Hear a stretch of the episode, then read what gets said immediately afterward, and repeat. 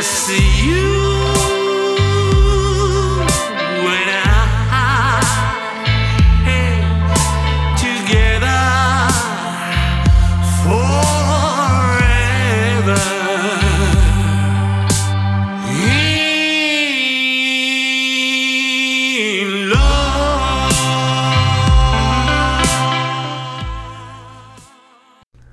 back, everyone. This is Colin of Cream Corn of the Universe, and this week I have Amy of Clarity Eyewear Boutique to discuss the Log Lady.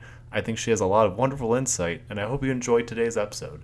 So my name's Amy King, and um, yeah, I live in North Bend, which is the real Twin Peaks, where you know the the show is uh, most of the pilot and some other things were filmed, and um, I've been here for about four years in Washington, and I opened my optical boutique about a little over two years ago, and uh, it's just a normal optical boutique. You know, I sell glasses and contacts and stuff, and I specialize in recycled and sustainable eyewear.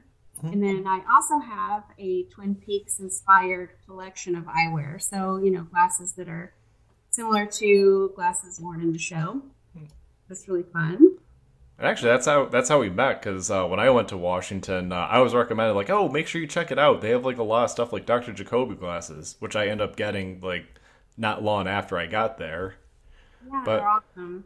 But no, I think the one thing I thought was interesting is that, um, and one of the reasons why I wanted you to be on the Log Lady episode is because, uh, like, I saw you had her symbol, like, on the logo of Clarity Eyewear Boutique. So I always kind of figured that, like, oh, if there's someone who has a lot to say about uh, the Log Lady, it has to be Amy. Right. I kind of feel like she's a good, uh, a good, um, you know, avatar for my business because of her. She's she's very well known for her glasses, and and she's. If I had to pick a character from Twin Peaks, if somebody made me pick one to be my favorite, which is extremely hard to pick, it would probably be the Log Lady. I just, I think she's amazing, and you know, she does Oh. have those iconic eyewear. Oh, absolutely. And I, yeah, I think the thing is that um, I don't know if you ever saw it online, but there's someone who has the screen time of like all the characters throughout all three seasons in Fire Walk with Me, and believe it or not, she's only in it all for like 15 minutes. Really? Yeah, no, that's the thing is that it's like a I don't know if we ever do this on rewatches, but you'll have a character that stands out, and then you'll be like, oh, this character's barely in this season, or this character is doesn't have that much screen time. But uh, no, it's crazy to think that she actually has way almost double the time in her Log Lady intros than she does in like anything throughout all three seasons of the movie. That's amazing because she's such a huge impactful character to the show. Oh, absolutely. And Only I think 15 minutes of screen time? it's close to that. It's like I would say 14 to 17 minutes. Uh, amazing. Yeah, so I think the fact that, uh, and uh, the other thing that's interesting is that how uh, how she was like the first character that Lynch had in mind when it was just the Log Girl back in the days of Eraserhead, where it Right. sounded like it would be like the most esoteric PBS special that he could have had with like the Log Girl testing every branch of knowledge. Right, yeah. But I guess that also leads to uh, like I guess I guess two things is that the first one is that I think out of all the characters, not that Lynch or Frost would ever uh, confirm or deny it, but I actually view her as like the closest we'll ever get to an objectively right character throughout like all of Twin Peaks. Right, yeah. That's what I uh, like. I know that a lot of people they say that the people, the townspeople, thought she was crazy, but I feel like she was probably, you know, next to Hawk, the most intuitive and, you know, plugged in person on the show. You know, mm-hmm. she knew what was going on. She knew stuff that most people didn't know. Oh, absolutely. No, it's uh, actually makes you think how um, in the final dossier they talk about how Hawk, where he's the one that ends up having her log, and uh, they give a what I think is actually a pretty good ambiguous conclusion that he has it at home and he hasn't heard it talk yet.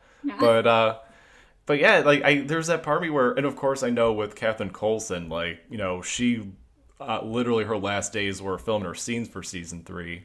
But I do wonder still about what it would have been like if she was able to like be around for when it would actually premiere, like how her she would be like with Michael Horse, uh, you know, going out to the woods in Glastonbury Grove. Um, I know there's always like the what ifs, but there's just so much to like th- those two characters specifically in season three. I would just love to have think like the hypotheticals what would have been like for them to really share the screen. Right, I know. That was and I, and, you know, her her parts in the return were so short, but again, just so impactful. Like the like her when she passed, and they had their little moment in the conference room where he announced to everyone that she passed. It was just I I cried like a baby. I still cry every time I see that scene. No, actually, that's a scene where every time I watch it, like on rewatches, uh, I just realize that it, it just feels like it gets sadder with each time. I don't know. There's always something like on an emotional level of season three where there's always some that I feel like just clicks with me more than the previous time. Right. So deep. and and the craziest part about it is that I feel like it's a character that, and I even people who more so who finished just the original series, but you see a lot of people just misconstrue her as like f- funny or crazy. Uh, like I think it was um it was either Twin Peaks Unwrapped or like back in the days of Wrapped in Plastic, where uh, they're talking to Catherine Coulson about how uh, how they consider her funny, and she immediately has like is like oh no I don't think you're funny at all. Right. And and to be fair, I definitely get why because you know you see her in the pilot where she's like flicking the lights on and off, and that's like her big claim to fame in, in the pilot at least. But uh, for me, like once she like once they go to her cabin, that's when I'm like, okay, there's something else going on. Exactly. Yeah. Like, I, I think the funniest scene that she does is when she spits out her gum in the double R, mm-hmm. her pitch gum. Oh That's- yeah, She does have some funny little, quirky little scenes, but yeah, I don't, I, I don't think she's a funny character at all. I think she's one of the, the deepest, most, yeah, the most mysterious, you know, characters on the whole show. Mm-hmm. And actually one of the things is that um uh, every now and then I'll watch uh, the Log Lady intros just to kind of get a sense of like the world that like at least specifically how Lynch sees it, just because I know he directed it and there's like a lot that went with that. But I think of like just the way she talks about like fire in particular, where it's like a you know you always kind of know that there's like a more nefarious like interpretation of fire, but uh, when you watch it, those Bravo intros, it really just like makes you realize that there is something truly nefarious. Right, yeah. And it's, I don't know how far it goes back for her because, you know, the, I don't know if that just started when she lost her husband, when the fire became that important to her, but yeah, because when sh- they were abducted, and um, I don't think there was really anything too much with fire then, so it must have been that must have kind of come in when when she lost her husband on their wedding day. Actually, not sure if it's worth mentioning, but uh, I went through the secret history at quick glance, and one of the things that I wrote down was that the same spot that she was abducted when she was with Carl Rodd and the unnamed like third boy was the same spot where she got married in Glastonbury Grove. Oh, I didn't realize they got married. Uh, well, I mean, I've read that, but I guess I forgot that that they Yeah. got married in Glas- Glastonbury Grove. Oh yeah, no. The thing is that I actually forgot. There was a lot of stuff when I reread that part where I just realized like, oh, okay, because I know that um, Take the Ring. He talked about how reading the secret history is best when you just read like little increments of it, little by little. Uh, and I feel like for a podcast like this, it's just perfect. Like look through the lens of a particular character, and Yeah, then just trying to get through that because there was like a lot of stuff in this, like just from my reread today, where I was like, wow, this like you know, it's uh, maybe it's not a radical change of the log lady, but it definitely has like a different introspection. Yeah, definitely. When you look at all the, you know, everything from all the canon, you know, the the secret history and the dossier and all of that stuff, and you really get more of an understanding of her character and her history. It's pretty. It's pretty amazing. Yeah. No, I, th- I think uh, at least out of the stuff they uh, did on my reread, the one that uh, stood out to me the most was, um, I believe it's in it was in the newspaper article that Robert Jacoby writes, is that uh, she's more concerned about the environment than nuclear holocaust, which I think on its own sounds like kind of like a silly throwaway thing, but I think that between the way she talks about fire in the woods and also you think of that scene from part 8 where it shows the nuclear bomb because that was you can tell Lynch and Frost were adamant about like, you know, the importance of that. Right. About how it's like this like shit like no this like tr- downfall of humanity of like just like this irreversible destruction we can't come back from. But for her it's still about like the woods and like what is lying and lurking within. Right, right. Mhm. Yeah. And, And- yeah, you know, I, I learned, I had forgotten, but that she had, in her history, you know, when she went to college, she uh, majored in forestry and wildlife management. And I mean, she just really was all about the forest and and nature, and you know, she's kind of like a little little forest creature. Oh yeah. Now I know in the same article where, or not article, the, the Lawrence Jacoby uh, paper, is that uh, he talks about how she was like the one who was like really like you know she was like rolling up her sleeves and just doing like whatever like a no holds barred type of way. Right. And I, I think that, and maybe it sounds silly, but I think you can kind of tell, like even with Catherine Coulson's performance, that that's that like perfectly fits in line with who she would be before Right. her husband's death. And actually, not sure if this is worth mentioning, but uh, they do talk about how her husband died, like you know, because there was the fire in Blue Pine Mountain. And the thing is that years later, uh, Major Briggs dies in a fire on Blue Pine Mountain. Like it's obviously it's not forest fire, but it's still a fire in the woods Right. that uh, that like that lo- the log lady just actively stresses. right, right. Yeah. No, it makes you wonder. And again, like I know I'm going through hypotheticals, but if there was like a 1991 ABC season, if like how like Lynch and Frost would have talked about this, because I know that uh, when Mark Frost was promoting Conversations with Mark Frost, that there's a lot of stuff that's in season three now that would have been in season three in 1991 had that happened. Uh, most mostly the Mr. C and Coop being in the in the Black Lodge, but it's still I still think there would be something about Blue Pine Mountain. Maybe not Briggs's death because I you know Don Davis was geared up for a large role, but I just think there's some interesting whether it's some that retroactively fits in or some that just like uh, they were deliberate from the start. That just I think is like a very striking parallel. Right, right. But uh, oh, actually, no. The other one is that um, is that in the case of uh, in the case of like before her death, uh, and this comes back to her uh, being more so someone who's uh, more objective. Is that uh, there's that part when she talks to Hawk and she starts talking about how she doesn't know what will happen when the electricity goes out, Right. and it actually just reaffirms the whole what could we really know about like what happens with uh, the ending of Part 18. Right, yeah, it ties it right into the end.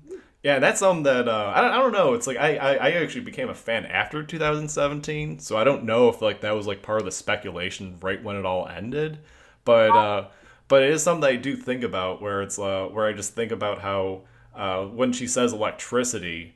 Uh, that there's has to be something to that about how uh, Hawk might be onto something he says like it's about the intent. I think he actually talks about the fire, but I I do think there's a more of a commonality of fire and electricity.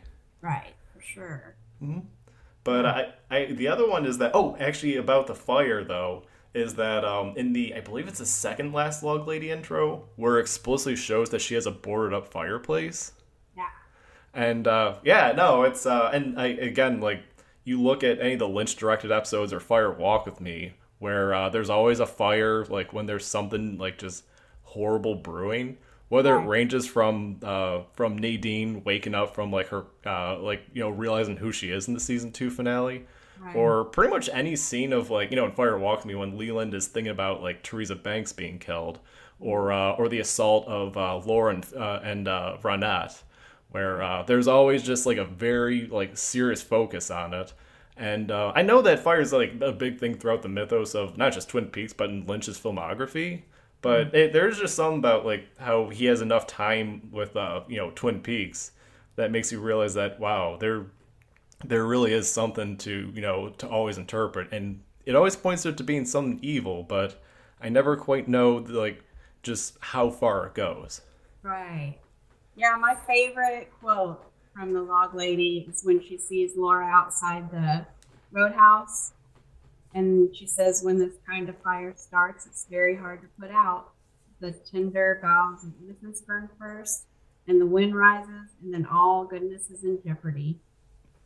when you look at the use of color in that scene as well, uh, like for example, like uh, there's like the red behind uh, Laura when she's talking about it, and then like you know when she looks in like the dark reflection, uh, that, that, that- it's just so crazy where you just like you always feel like there's you feel like maybe you have enough of a, of an understanding for lack of a better term.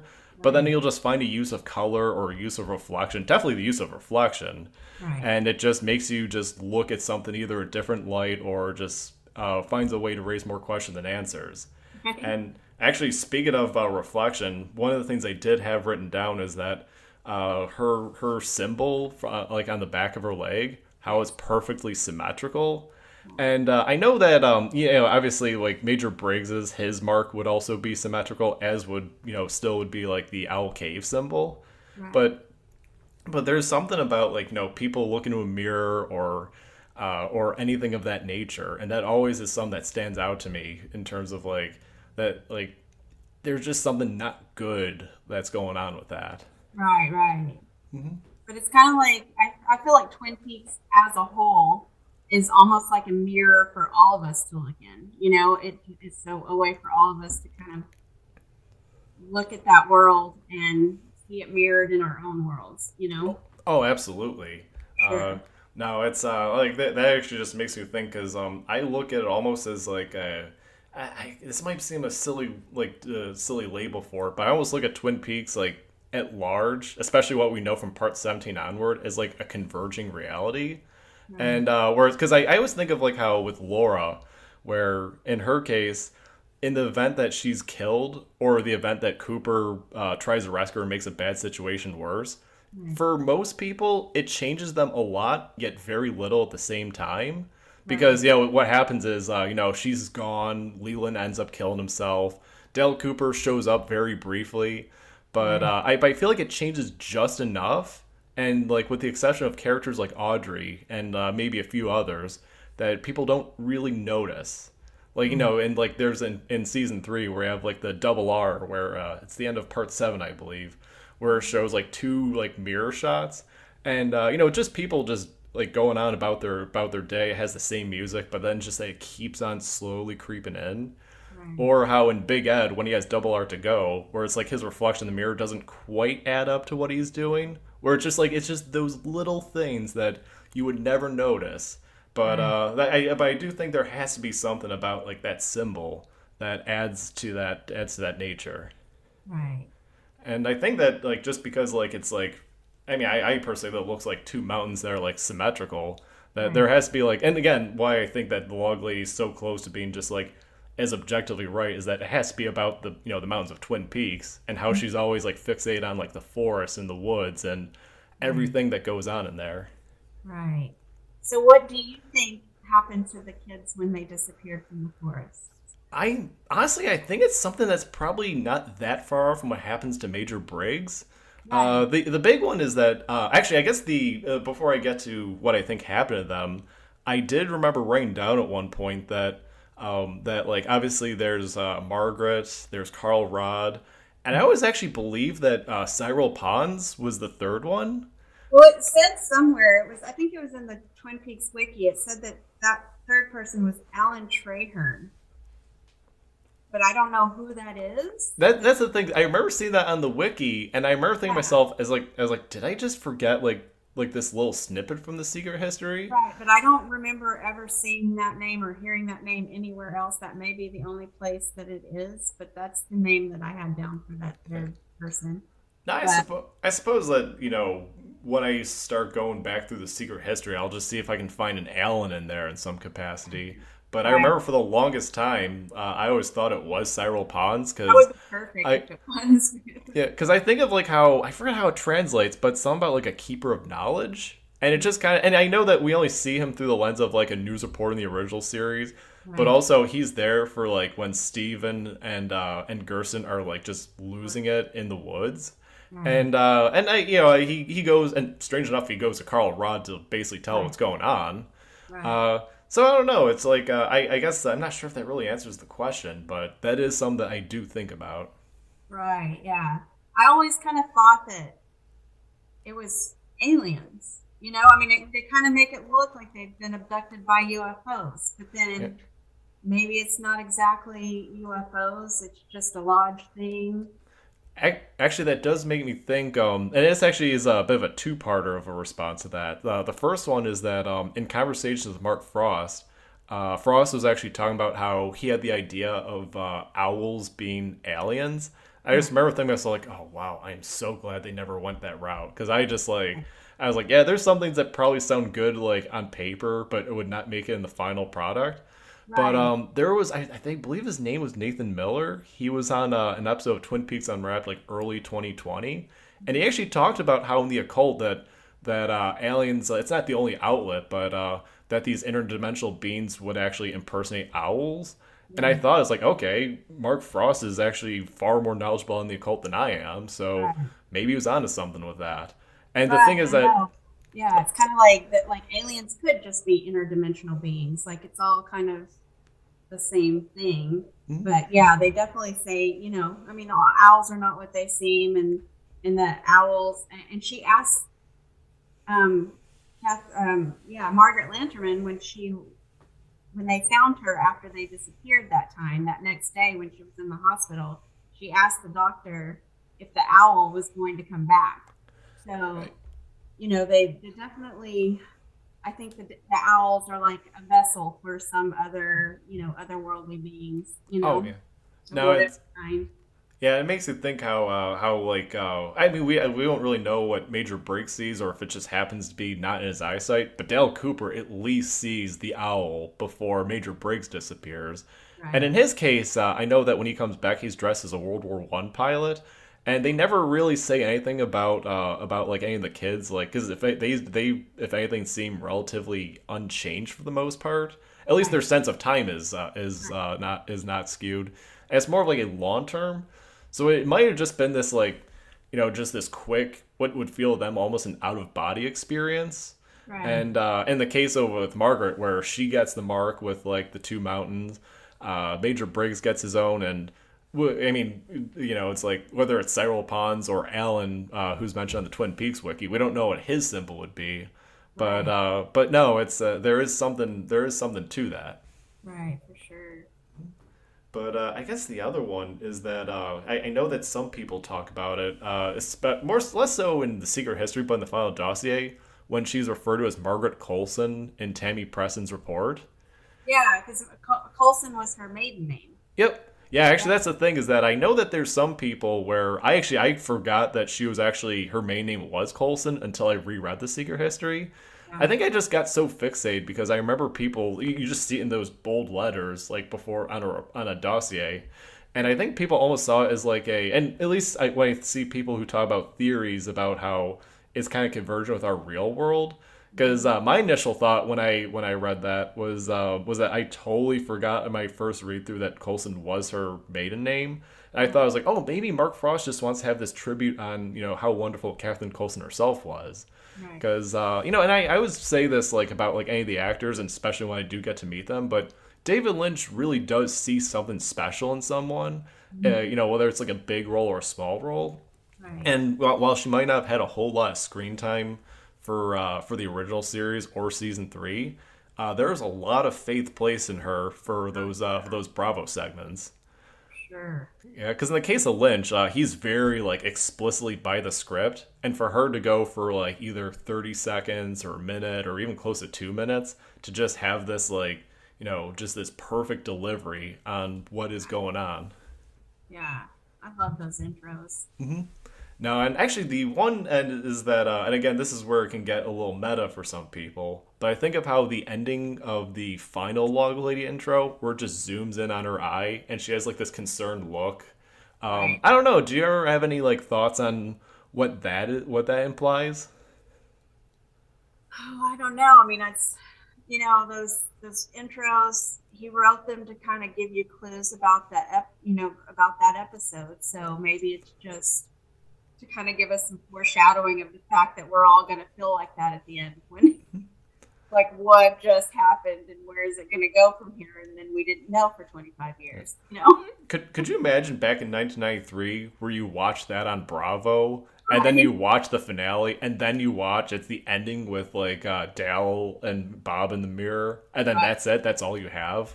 Oh it was frustrating. I oh I would imagine that. Um, I know that for a lot of people, uh, like we're like who because I, I I think there's people in two camps. There's the people on Lynch's side, where it was like when they made a prequel film, and then Frost was saying like I don't want any part of this. I want to continue beyond that. Right. Uh, this is a bit of a tangent, but uh, it makes me think how when I first found out about Firewalk Me, I didn't even know there was a movie till after I finished the original series. Yeah. And because what happened was uh, I was on Netflix. I thought to myself, I was like, eh, it's probably not, but maybe season three is on Netflix.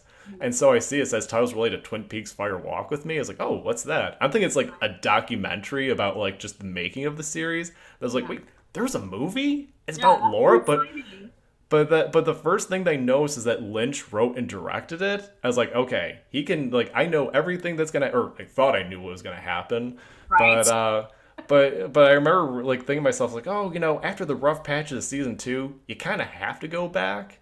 And uh, I feel like if I was around in the early '90s, I probably would have been on board on those grounds. right. But I do understand why fans, like with a cliffhanger like that, would have wanted just to continue on immediately. Right. Yeah. Yeah.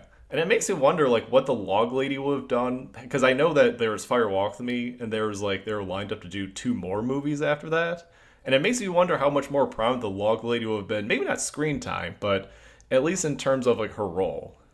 Right. I mean, I just feel like she just she's just almost a pivotal a pivotal character in in that she's like a repository of information from this other realm. You know, she really you know her her log speaks through her, and she's getting these messages from you know this other other dimension or whatever it is. You know, and so I feel like she's just so important to the story. Yeah, I can't imagine Twin Peaks going on from here, even Yeah. without Catherine. You know, Yeah, I, I remember I actually talked about this uh, the first time I met Pam from the Between Two Worlds group. Is that uh, there's always people, and I always been in the end of a firm no of a season four. But uh, Pam, she brought up a great point about how uh, basically the idea of anything after season three died basically along with Catherine Coulson.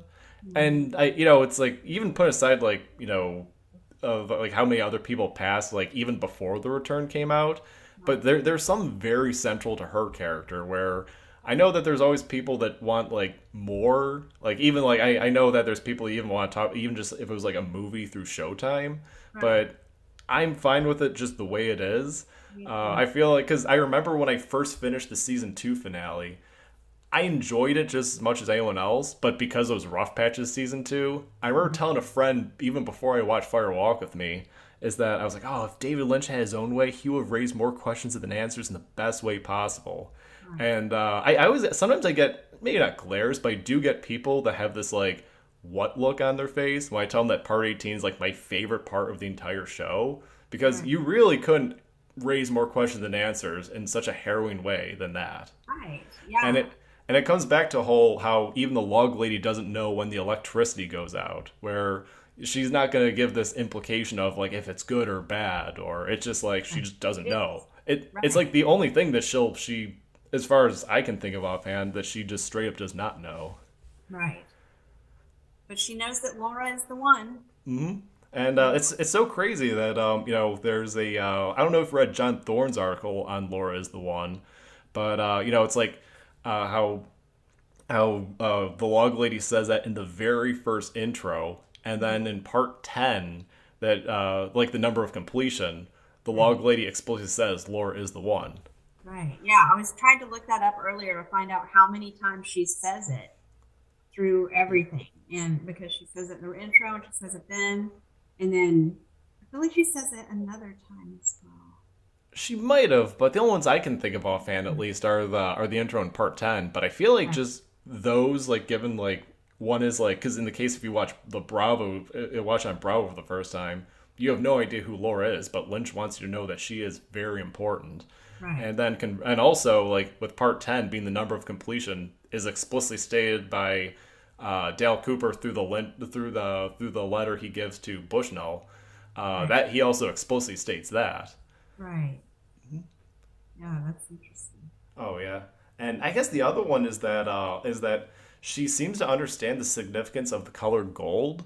Where and actually the see the one that really got me was like when she was dying when she says my log is turning gold. Oh, that's when I cry every time. You're gonna make me cry again. Oh, I'm sorry, but but no, it's like uh, I and I, I, this might just go off on a whole different tangent, but how it's like there's the gold orb part eight, uh, how like each intro, I think maybe with the exception of the full length part one intro, where there's that like orb that like that what looks like a lens flare but might just be like the gold orb in some capacity. Right. And then one of the very first time, the one of the very first uh, scenes in season three is uh, Dr. Jacoby uh, spray painted his uh, shovels gold. Right. Because uh, and I because I uh, like that actually stood out to me is that uh, that there's actually there's got to be a connection of like of like you know the gold shovels with like with uh Margaret's log turning gold or Laura with the gold ore because you know it's uh it's pretty obvious that Dr. Amp is like like a crazy like uh alternative news type of person but he seems to set people off on a path where it's like he's like he seems to be doing a good thing on his own end uh, and there's not really like that uh and, and to be fair he's removed from the mystery at that point but there's not that sketchy nature we had him from the original series Right. but but then you have Nadine, where it's like uh, as crazy as like she could be, where it's like that's her realization of like you know, letting Ed and Norma like you know finally be together. Probably like the only like happy ending we could have had in any of part of season three. Right. Yeah. And I, Yeah, I I wonder. I wonder if the gold part comes from Frost or from Lynch because, you know, gold is, you know, it's like so important for space travel, and for you know, like gold is such a, it's an important, you know, of course it's pretty and it glitters and all that, you know, it's valuable, but it's, it's the properties of gold are very important for, you know, technology and things like that. So I wonder if that comes from Frost. Yeah, I like the things that um I, I think about this where um in some cases it's easy to do Sweats Frost, but also there's times when it's like pretty hard. Uh, like usually I, I kind of have it down where it's like if there's anything about mid 20th century or contemporary politics, it's probably Frost. Right. Uh, but then like if it's like no, there's something more esoteric and people would misconstrue as weird for the sake of being weird, they would probably peg that on Lynch. Right. But uh, and the, I guess the other one is that while the two of them like have a great working relationship, they're also not always on the same page. yeah. Uh, like for example, um, I know in the season two premiere where um, where uh, Dana Ashbrook he was asking about the scene like with him and, and Major Briggs in the diner, and he asked uh, he asked uh, Mark Frost first. He was like, "Oh, how do I act in this scene?" He's like, "Oh, you know, you're just kind of there. You're not really interested though." And then he goes up to Lynch before Phil, like, "No, no, no, that's completely wrong. This is the exact opposite." And uh, that like that was like one of the most like standout. And I know that you and me were probably like the only two people who love the season two premiere. Right. Where I know that even John Thorne he thought it was like kind of below average at least the first time he watched it. Oh. But it's like but scenes like that like are like probably the most quintessential Twin Peaks moments for me. Right. Yeah. Yeah, because I think that, uh, and again, I know this is going from the Log Lady to just season two for the moment, but there is something about like how it captures like every moment, like the dramatic moments, the humorous moments, and it ends with like what is for me the most terrifying moment in the original series. And there's just something about how like Lynch, he, uh, I mean, you, you could probably tell that in some cases that a lot of that was Lynch. And actually, yeah, since we're talking about like crazy alternative news, strangely enough, he was actually in 2018, I believe, he was interviewed by Alex Jones of all people. I know. Wasn't that crazy? Yeah. And I don't know, maybe Lynch just didn't really know, or maybe he just thought, eh, whatever. I don't But- know how that came to be. That I- was really weird.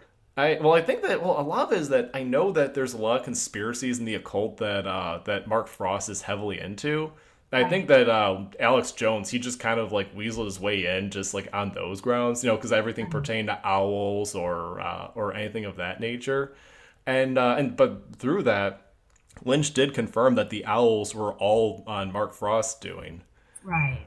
and yeah, uh, yeah so to me because it's kind of like, you know, secret history ish, like that weird. Yeah. had to say. Oh, actually, no. There's one, and uh, this might actually have to do with how the subjectivity of the Twin Peaks books. But uh, in in the uh, Secret History, they refer to how after after her husband dies, how she grabs a Douglas fir near Glastonbury Grove. But then I also decided to read the Access Guide to the Town really quickly uh, after that, and they refer to it as a Ponderosa pine. Oh. Yeah. I didn't know that it was a ponderosa pine. That's cool. Yeah, because I know that in conversations with Mark Frost, uh, Frost was talking about how uh, how the whole idea is that there's a certain subjectivity of when people uh, you know write something down. Like even like even the most rudimentary stuff. Like for example, in the Secret Diary, how uh, how Laura misspells Shelley and Ronette. Where uh, you know the whole idea is that maybe Jennifer Lynch just didn't really know like how to spell it and they just accepted it. But there's like little stuff like that where it retroactively fits in at least about how we are indeed looking through the lens of one person that there's no like objective like this is what happened. Or in the case of the secret history, where uh, there's like very clear cut giveaways where Major Briggs, who is very intelligent, but uh, you know he he does make a lot of missteps in his uh, deductions, and you know he gets information that might not be right. Or actually, in the final dossier, I was actually reading the part about Donna Hayward, where Tammy she refers to how she moves out three years after the events of season two, and she just turned eighteen. I was like, Yeah. that doesn't sound right right? Right. it's kind of like a just revisiting uh, at random in some cases. So, and I maybe if I even if I just did a quick Google search of a ponderosa pine versus a Douglas fir, that could have deduced it. But I, I do, but I do think there's something interesting about how it, how there's always those that conflicting information and how that might actually be important relative to the fact that Margaret carries this log with her all the time. right. Yeah. Yeah, I 'cause- kind of feel like to me, it's all like the whole dream thing about Twin Peaks just makes it easy for me to kind of just all, all these weird inconsistencies and weird little things. It's just like I try not to get too too wrapped up in, in them. It's just like well, it's just like a dream, you know. Things don't always make sense in a dream, you know. I- Not I'm saying everything was a dream. Yeah. Actually, I guess the because people have theories about what they view as a dream, like where it starts or where it ends. Um, I know this is always a low question; it's always ever changed for people. But where do you stand on it in terms of like what would be a No, dream? like I, I don't actually, you know, I mean, I've had so many years to think about this, and you know, even since the end of the return, I still don't even really have my mind made up on what it is, and that's what I love about Twin Peaks, though, because like. I, you know, you watch any other show and they, everything's all tied up with a little pretty bow at the end, and you know you're like, oh, that's great, but then you forget about it. Mhm. And Twin Peaks just constantly keeps me guessing and thinking and changing my ideas and you know just like real life you know you're gonna look at things later and have different ideas about it and think different about it and you know i love talking to people like you about the show and then learning things and seeing things from a different perspective and like well yeah maybe i was thinking about that wrong the whole time you know and Oh no, that's the thing is that uh, when I was like uh, put aside the technical aspects of a podcast, I was looking through. I was like, oh, am I really out? Am I really one to really be talking about the log lady? I don't know if you uh, if ever looked up 1400 River Road, but um, I talked to her back and forth.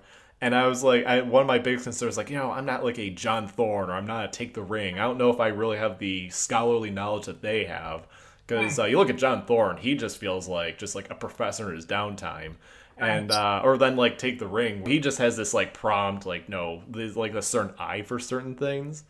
And uh yeah that's uh and so i think of myself i was like yeah i mean i've been thinking about this stuff for a while. And uh the thing is that when you when you have conversations like this it's not always like a clear cut because you know you look at people like you know say talking backwards or damn fine tv uh, of course twin peaks unwrapped in the you know years back. Uh, there's all you know a lot of people do stuff by episode by episode structure and uh, you know the thing is that I do like that, but uh, there's always that part of me that's like, oh, you know, if only they mentioned like I don't know Hank, but then like talk about him like you know in a larger perspective later on down the road, or what about like uh, Harry Truman like you know doing this later on, or uh, or you you talk about Ben Horne from like the original series in season three, and those like feel like not ba- completely different co- characters in a bad way. But uh, at least my interpretation is that there's just something so different about how they handle themselves and the world that they're in.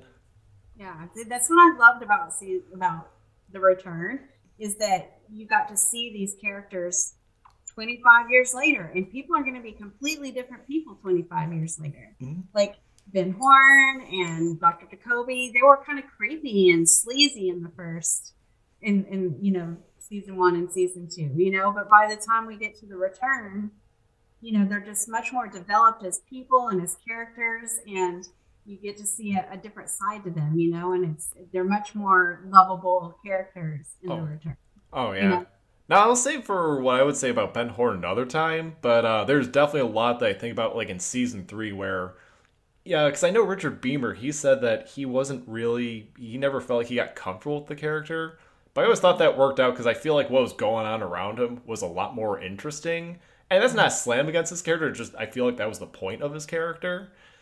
But yeah, no. The, the, actually, the other one is that if you ever watch season three as like an eighteen-hour movie, one you have to prepare for it, but two, there's definitely clues that you see that you otherwise wouldn't when you have it all run together. Right.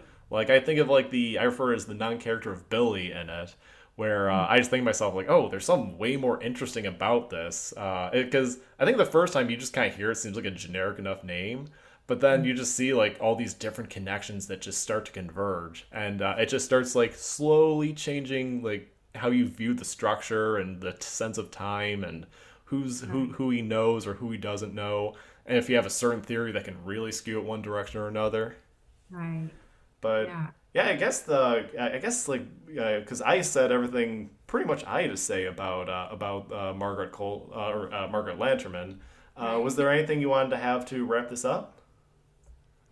Well, not really. I mean, I'm just, I'm, I, I'm just really happy we got to do this and like talk about this great character. And I mean, I, I learned some stuff from you. Oh, Um, thank you. I think it's amazing that she had such a small screen time that was such a huge part of the Twin Peaks universe. It just blows my mind when I found out she was only in it for about 15 minutes.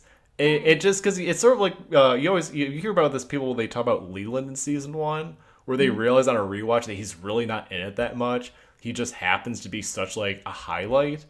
Or uh, or in the case of season three, in my opinion, uh, Matthew Lillard, where I thought he was like far more central to this story, but each time I'm like, no, he's really not in it that much. He's not that central. He's just that great. Like uh, it's like his part when he breaks down in front of Tammy is like probably the best ugly cry I've ever seen in any movie or show. Right. It was amazing.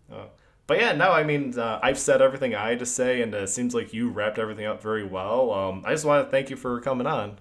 Yeah, this was really fun. It's, it's great to talk to you again. Yeah.